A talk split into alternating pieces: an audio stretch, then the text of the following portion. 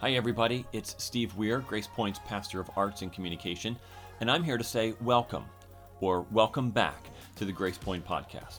At the end of this episode, please take a moment to subscribe to our podcast via iTunes or on our YouTube channel.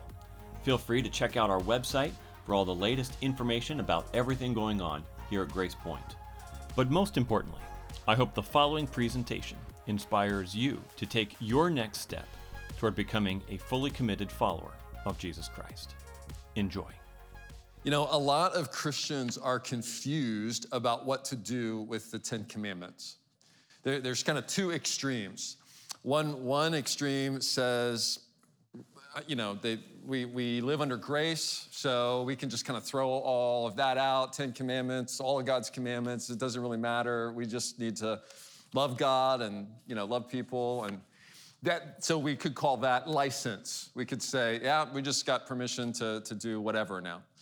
Um, some people look at that and say, wow, that, that's too extreme. So they go to the other extreme of legalism and say, no, we've got to obey all the commandments, they're still in effect.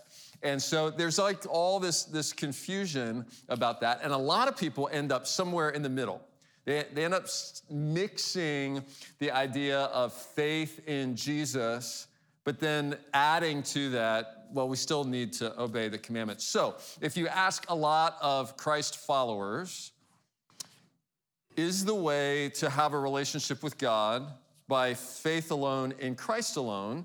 They will say, yes, that, that's the way to have a relationship with God. And then if you follow up that question with, do you need to obey the commandments then to, to go to heaven? They will say, yes, yes. I mean, we still need to be obedient. So there's a lot of confusion about that. And then people outside of the faith, meanwhile, are looking at Christians and like, wow, you guys are a bunch of confused people. And, you know, they just kind of, you know, jettison the whole thing. So, what is a person to do who wants to please God? I mean, do we obey the commandments or, or don't we? Paul is going to sort that out for us today. If you don't have a Bible, well, take your Bible. Uh, or if you don't have a Bible with you, you can grab one there and turn to Romans chapter 7. That is where we're going to be this morning. If you grab one of those Bibles on the seat, Romans 7 is on page 1044. If you happen to be new with us today or last Sunday, I'm just going to tell you, we're in Romans chapter 7. We're studying the whole way through this book of, of Romans and we've hit chapter seven. And I'm just gonna tell you, this is a little bit dense, all right? This is a little bit heavy. So if you're coming in on that, you're like, wow, you know, this is some heavy stuff. I just wanna tell you, it's not all like that. And actually, we're kind of in this cycle, if you've noticed this, of like every other chapter is kind of fun, and then every other chapter is a little bit harder. And so that all started back in chapter three. When we got to chapter four, it's all about the faith of Abraham. We are made right with God through faith. And it's like, wow, that's, that's awesome. And then we get to chapter five, and it's all about like comparing Adam, we're born into sin and Adam, and, and Jesus came to rescue us. That one's a little bit heavier. Then we get to chapter six, and it's like, oh, now we're dead to sin. We are dead to the law. That's like really encouraging stuff. And now we're in seven, and it's like, wow, what, what is the law all about, and what should our relationship to the law be? So I just want to tell you, if you're in this and you're like, wow, this is heavy. So um, we're going to get to chapter eight in two weeks, and it's going to be the best thing that we've seen yet in Romans. So hang on in seven, because um, it's important to understand this, and we're going to appreciate eight all the more. We're going to pick up today where we left off last week. So I want to reread a verse that we looked at last week, chapter 7, verse 5. While we were living in the flesh, our sinful passions, aroused by the law, were at work in our members to bear fruit for death. There's a little phrase there aroused by the law. Our sinful passions aroused by the law. We're going to zoom in on that and expand on that today in verses 7 through 12. I'm going to read that whole paragraph now so we get the big picture, and then we're going to go back and unpack. Verse 7 What then shall we say? That the law is sin? By no means. Yet, if it had not been for the law, I would not have known sin. For I would not have known what it is to covet if the law had not said, You shall not covet. But sin, seizing an opportunity through the commandment, produced in me all kinds of covetousness. For apart from the law, sin lies dead. I was once alive apart from the law, but when the commandment came, sin came alive and I died. The very commandment that promised life proved to be death to me. For sin, seizing an opportunity through the commandment, deceived me and through it killed me. So the law is holy and the commandment is holy and righteous and good. Paul is wrestling with this tension. What, what do we do with the law? What do we do with the, the commandments? He's talking about the law of Moses, the law given by God to Moses on Mount Sinai. It was a specific law given to a specific people for a specific period of time for a specific purpose. And I keep reminding you of this if, if we've been here. This, the purpose of the law was to establish a society among a people that had never been their own people before. The, the Hebrew people had been slaves in Egypt for generations, hundreds of years. And they come out, God is bringing them to a promised land, and they don't, they don't know how to rule themselves. They don't know how to live as a culture. And so God gives them this law and says, This is how you live. This is how you live in community with one another. And so there was, it was this amazing experiment. I mean, we live, we experience an American experiment of democracy. And I'm really thankful to, to live here because I would much rather live under democracy with all of our issues, all of our problems. I'd rather live here than under a dictator who just decides willy nilly whatever they want to be the laws. I'd rather live here, but our experiment pales in comparison to this experiment with the Hebrew people, which was not a democracy, but a theocracy. So the idea was here's, here's a law that you live under, but you're actually living under the authority and the kingship of God Himself. That was the intent. So that experiment didn't go very well. It didn't turn out well. And actually, if you've read much of the Old Testament, you see the narrative there of over and over again how this did not play out well. And Paul is going to do an autopsy now of what went wrong. And I'll just give you a hint up front God was not the problem in this equation, okay? The first thing that we might think is, well, maybe the law was the problem. There's something wrong with the law. So he poses that, going back now to verse 7 and unpacking. He says, What then shall we say? That the law is sin? And then he says, By no means. We've seen this phrase before, the Greek me genoito. It's the strongest possible way he can refute. Absolutely not. The law is not the, the problem. And then he bookends the paragraph with the same conclusion. Okay, verse 12. So the law is holy, and the commandment is holy and righteous and good.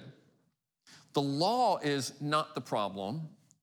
The law is a trigger to the problem. And the problem, it turns out, is something in us. It's not something external to us, it's something actually inside of us. Let's read on in verse 7. Yet if it had not been for the law, I would not have known sin. For I would not have known what it is to covet if the law had not said, You shall not covet. But sin, seizing an opportunity through the commandment, produced in me all kinds of covetousness.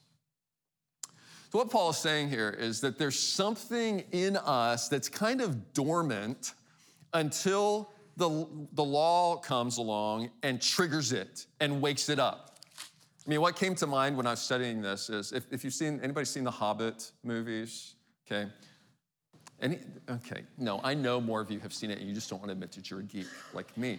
But anyway, the, the, Hobbit movies are not as good as the original Lord of the Rings movies. But at the end of the first Hobbit movie, Smaug, the, the dragon, is lying, you know, amongst all of his riches asleep. And then, do you remember a little bird comes and he's, no one is nodding, no one is admitting that you've seen this. Thank you, thank you. Someone, at least one. Okay, so a little bird outside of the rock is like tapping on the rock, and somehow, a little tiny bird tapping on the rock wakes Smaug up. And the end of the first movie is his eyelid pops open, and then you're all set for the second movie, which is the desolation of Smaug. Don't you want to watch it now? Anyway, that's like the picture here is that sin is asleep until the law comes along and kind of taps and then wakes it up, and then it's gonna create all of this destruction and desolation.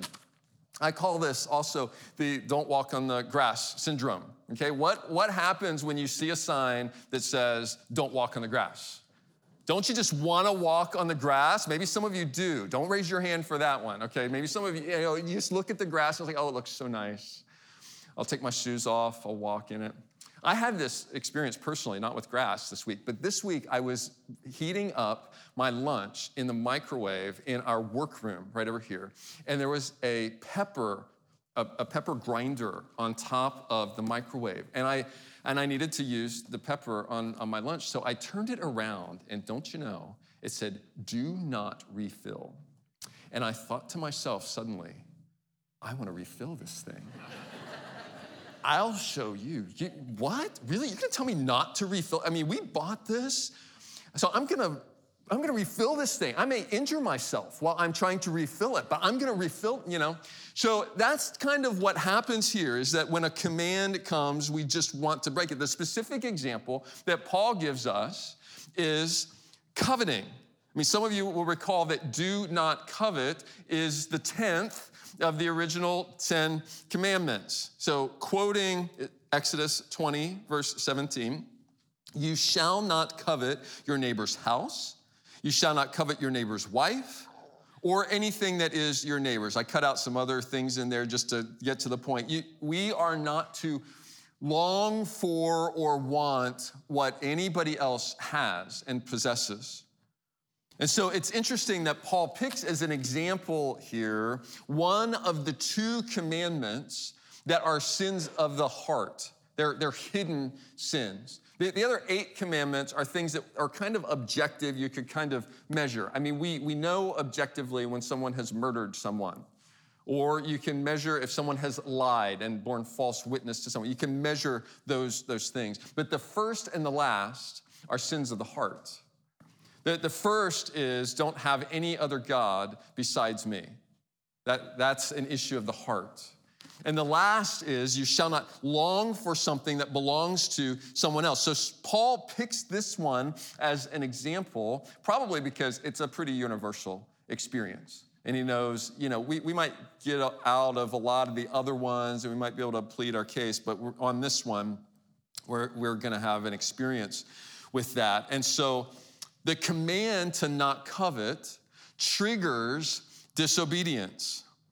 And, and Paul here, he personifies sin as though, almost as though it has a will. It's, a, it's not just an impersonal force, it's like it has a will. Verse 8, read verse 8. Sin, seizing an opportunity through the commandment, produced in me all kinds of covetousness. And it's interesting what the, the word opportunity here, sin seizing an opportunity, it's a military term. It's the idea of a, like a beachhead.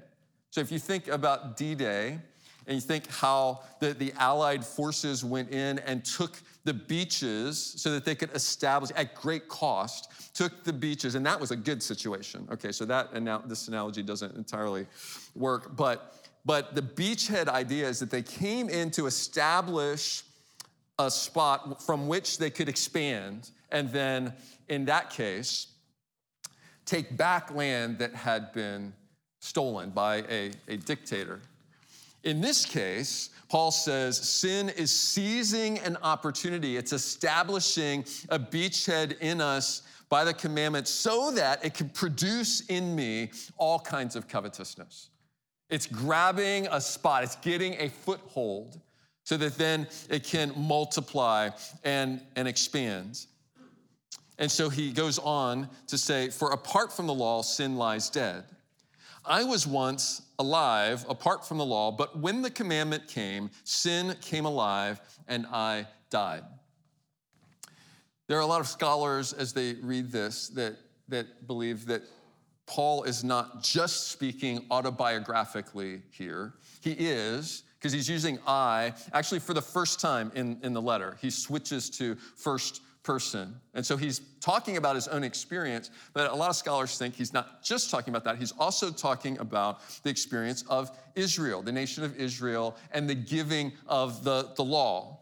So we could say here, if that's the case in verse 9, that that people were once alive apart from the law, but then God gave the commandment to the Hebrew people, sin came alive, and they, they died. At Sinai, when the commandment came, sin sprang to life. For Paul personally, that may have happened at his bar mitzvah, age 13, when he becomes personally responsible then to follow the, the law and the commandments. Maybe he wasn't even aware before he turned 13 that there was a commandment that said, do not covet. He would have been aware because he would have been taught from the time that he was a child. But suddenly he's aware that there's this command, do not covet, and suddenly then he wants to covet. The, the commandment triggers the desire to disobey.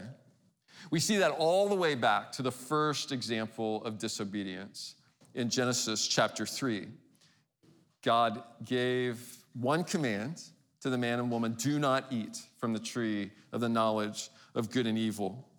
But the, the tempter comes along and tempts them, saying, God knows that when you eat of it, your eyes will be opened, and you will be like God, knowing good and evil. So he makes the sin look good. And in fact, the, the fruit itself looks good. So when the woman saw that the tree was good for food, that it was a delight to the eyes, I think it's so interesting that God didn't make that fruit look really nasty on the outside, like a coconut or something like that. Like, ooh, who wants to eat that? But he made it look good. And that the, and she hears that the tree was desired to make one wise. She took of its fruit and ate. Here's the problem that you and I have when we disobey commands we don't trust that what God provides for us is better than what He forbids. Let me say that again. Our problem is that we don't trust that what God has provided for us is better than what He forbids. We think that if God told us not to do something, well, that must be the preferred thing because God is holding out on us. I mean, think about this, this scene in Genesis 3. God told the man, You can eat from any tree in the garden. And we, we all know like how good there, there's so many good fruits and things that grow on trees to eat. There's all this variety. He says you can eat from any tree except this one. And so there's something about that forbiddenness. And, and you can take any other command that God has, has given us, and we think God's holding out on us. No. What God provides for us is better than anything that He's forbidding from you. When the power of sin is added to, so, so sin personified, when that power is added to our bent to sin, our, our dormant original sin that lies in us, and then there's temptation, sin is conceived. James talks about this in chapter 1. Let no one say when he is tempted, I am being tempted by God, for God cannot be tempted with evil, and he himself tempts no one. But each person is tempted when he is lured and enticed. How? By his own desire. See, don't shift responsibility onto the devil or to God for setting up these commands or anybody else. It is our own desire. We must take responsibility for our own desires. Then desire, when it's conceived, gives birth to sin, and sin, when it is fully grown, brings forth death. God's God's desire is for our good. His purpose is for our good. The enemy's lies are deceptive. Let's read on, verse 10. The very commandment that produced life, that promised life, proved to be death to me. For sin, seizing an opportunity through the commandment, deceived me, and through it, killed me. Here, here's our military base again. Did you catch that in verse 11? Seizing an opportunity. In fact, verses 8 and 11 start exactly the same way. Verse 8, but sin seizing an opportunity through the commandment. And verse 8 ends, produced in me all kinds of covetousness. And in verse 11 ends, deceived me and through it killed me. You and I should be, we should have a very healthy fear of the word deceived anytime it shows up in Scripture. We, we should have a healthy fear of that word because, by definition, we don't know it's happening. So please don't ever say, I'm, I'm so glad I'm not deceived like so and so over here. Because at that very moment, likelihood is that you're just not aware of it, but you're you've been deceived in some, some way. This, this is not the message today, but how, how do we guard against that? We know what the truth is. We know what God has said is true so that we can then recognize when deception comes along and tries to, to drag us down. Paul's conclusion is God's commands are good, verse 12. So the law is holy, the commandment is holy and righteous and good. All right, so what is the biblical resolution to the tension that we started out with? What, what do we do with the commands? Do we, do we engage? Do we obey the commands? Do we say, well, we've, we've got to, to keep them? But then we might fall into legalism. And so do we say, eh, no, it's okay, we're, we're under grace? Do, do we fall into license? What if people go wild with that? Let me, let me propose this as the way to resolve this. Reject the law as the path to God, but respect the law as the heart of God. We reject the law as the path to God. We saw this last week. Um, verse 4 of chapter 7. Likewise, my brothers, you also have died to the law through the body of Christ, so that you may belong to another, to him who has been raised from the dead, in order that we may bear fruit for God. We die to the law. We reject the law as the path to God. That's not the way to get to God. The way to get to God is by faith in Christ alone. But we still respect the law as the heart of God. It expresses what God's desires are, it expresses his character, and so we respect it. What does that look like in, in our life? Well, I'll say it again. The, the Old Testament law is not in effect for us anymore. It's not in effect for anybody any, anymore. It was for a specific people at a specific time in a specific place. So it's not for us to obey per se. It's not, it's not for us to put ourselves under, but, but there are things that we can learn from it about God. So here's a good question to ask as you're reading the Old Testament law. What does this teach me about God? So let me give you an example. We'll go to Leviticus. Leviticus is always fun. Leviticus 19 19. You shall not let your cattle breed with a different kind. You shall not sow your field with two kinds of seed, nor shall you wear a garment of cloth made of two kinds of material. When was the last time you shared that on social media?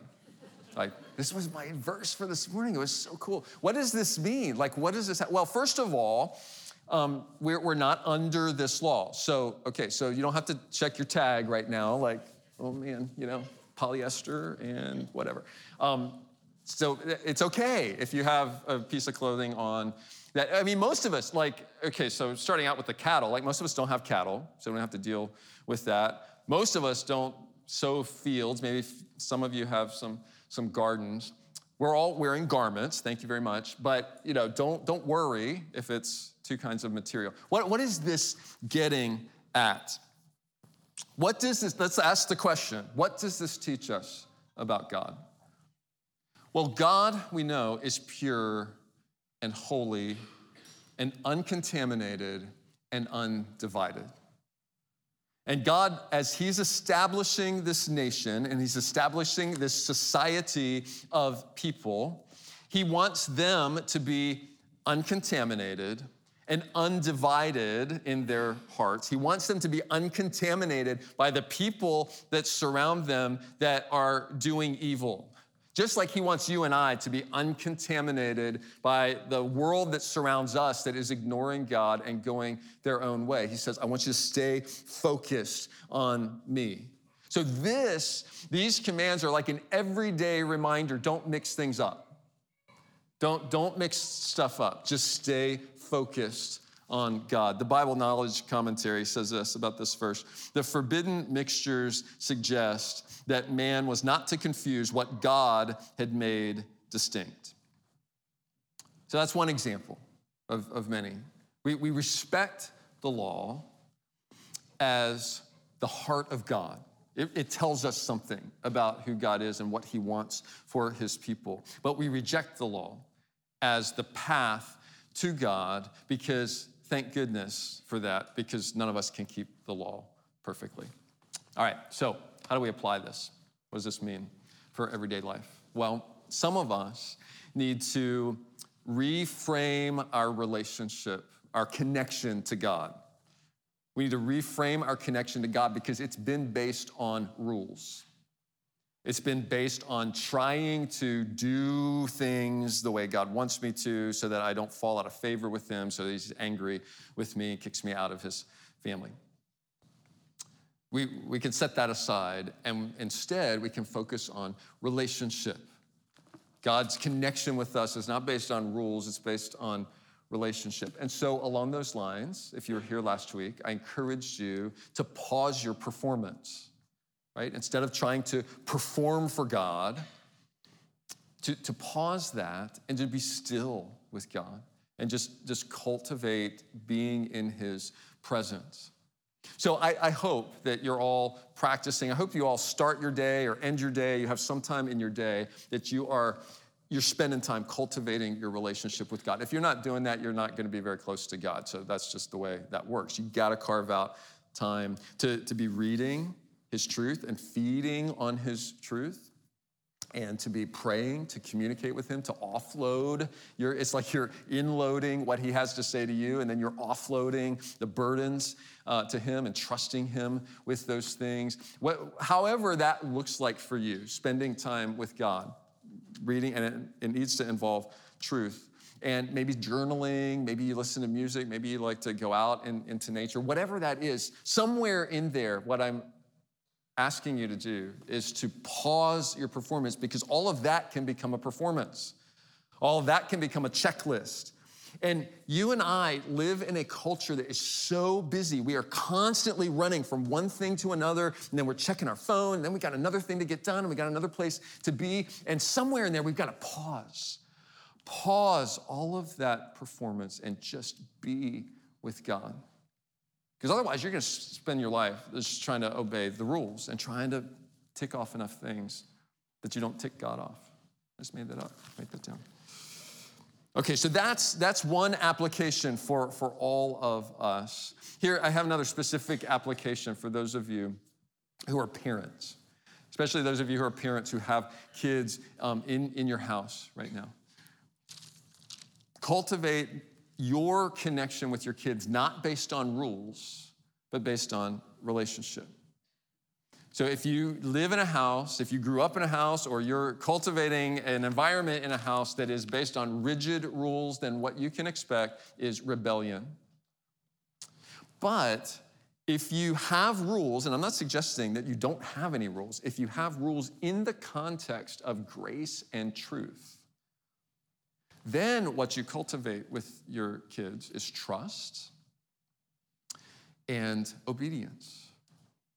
And so we, we had a, a, couple that shared this with us early on in our parenting journey, and we have not always done it right for, for sure. But they, that has always stuck with Sherry and me to say we, we need to make sure we're not leaning on the side of rules, but let's do relationship with our kids, build relationship with our kids so that the rules, they, they know the rules are there because we love them. This is basically learning how God fathers us. We learn how to do this by letting God father us. He is the only one that does it perfectly. But we learn from him, and then we learn how to pass that on to our kids. Let me leave you with a few phrases. Those of you parents, less, less lecture, more listening. Okay, we're always, sometimes, some of us are quick to like launch into the lecture of like why what you did was wrong and it wasn't good for you. And I mean, less lecture, more listening. What, what was going on for you right there when you just did that knuckleheaded thing? But you can leave off the knuckleheaded thing. What, tell me, what's going on for you? Less, less statements, more questions.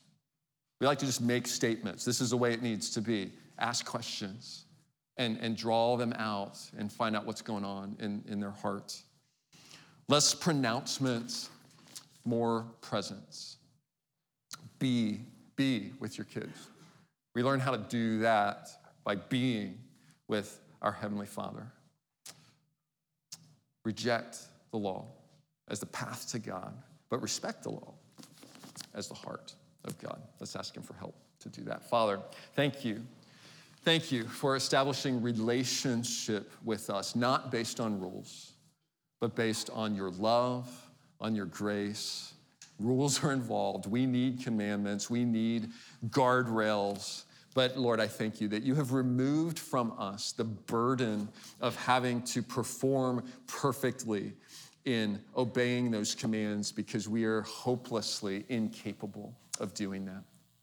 So thank you, Jesus for perfectly fulfilling the performance that was required by God the Father so that you could die in our place to take our penalty so that we might have life.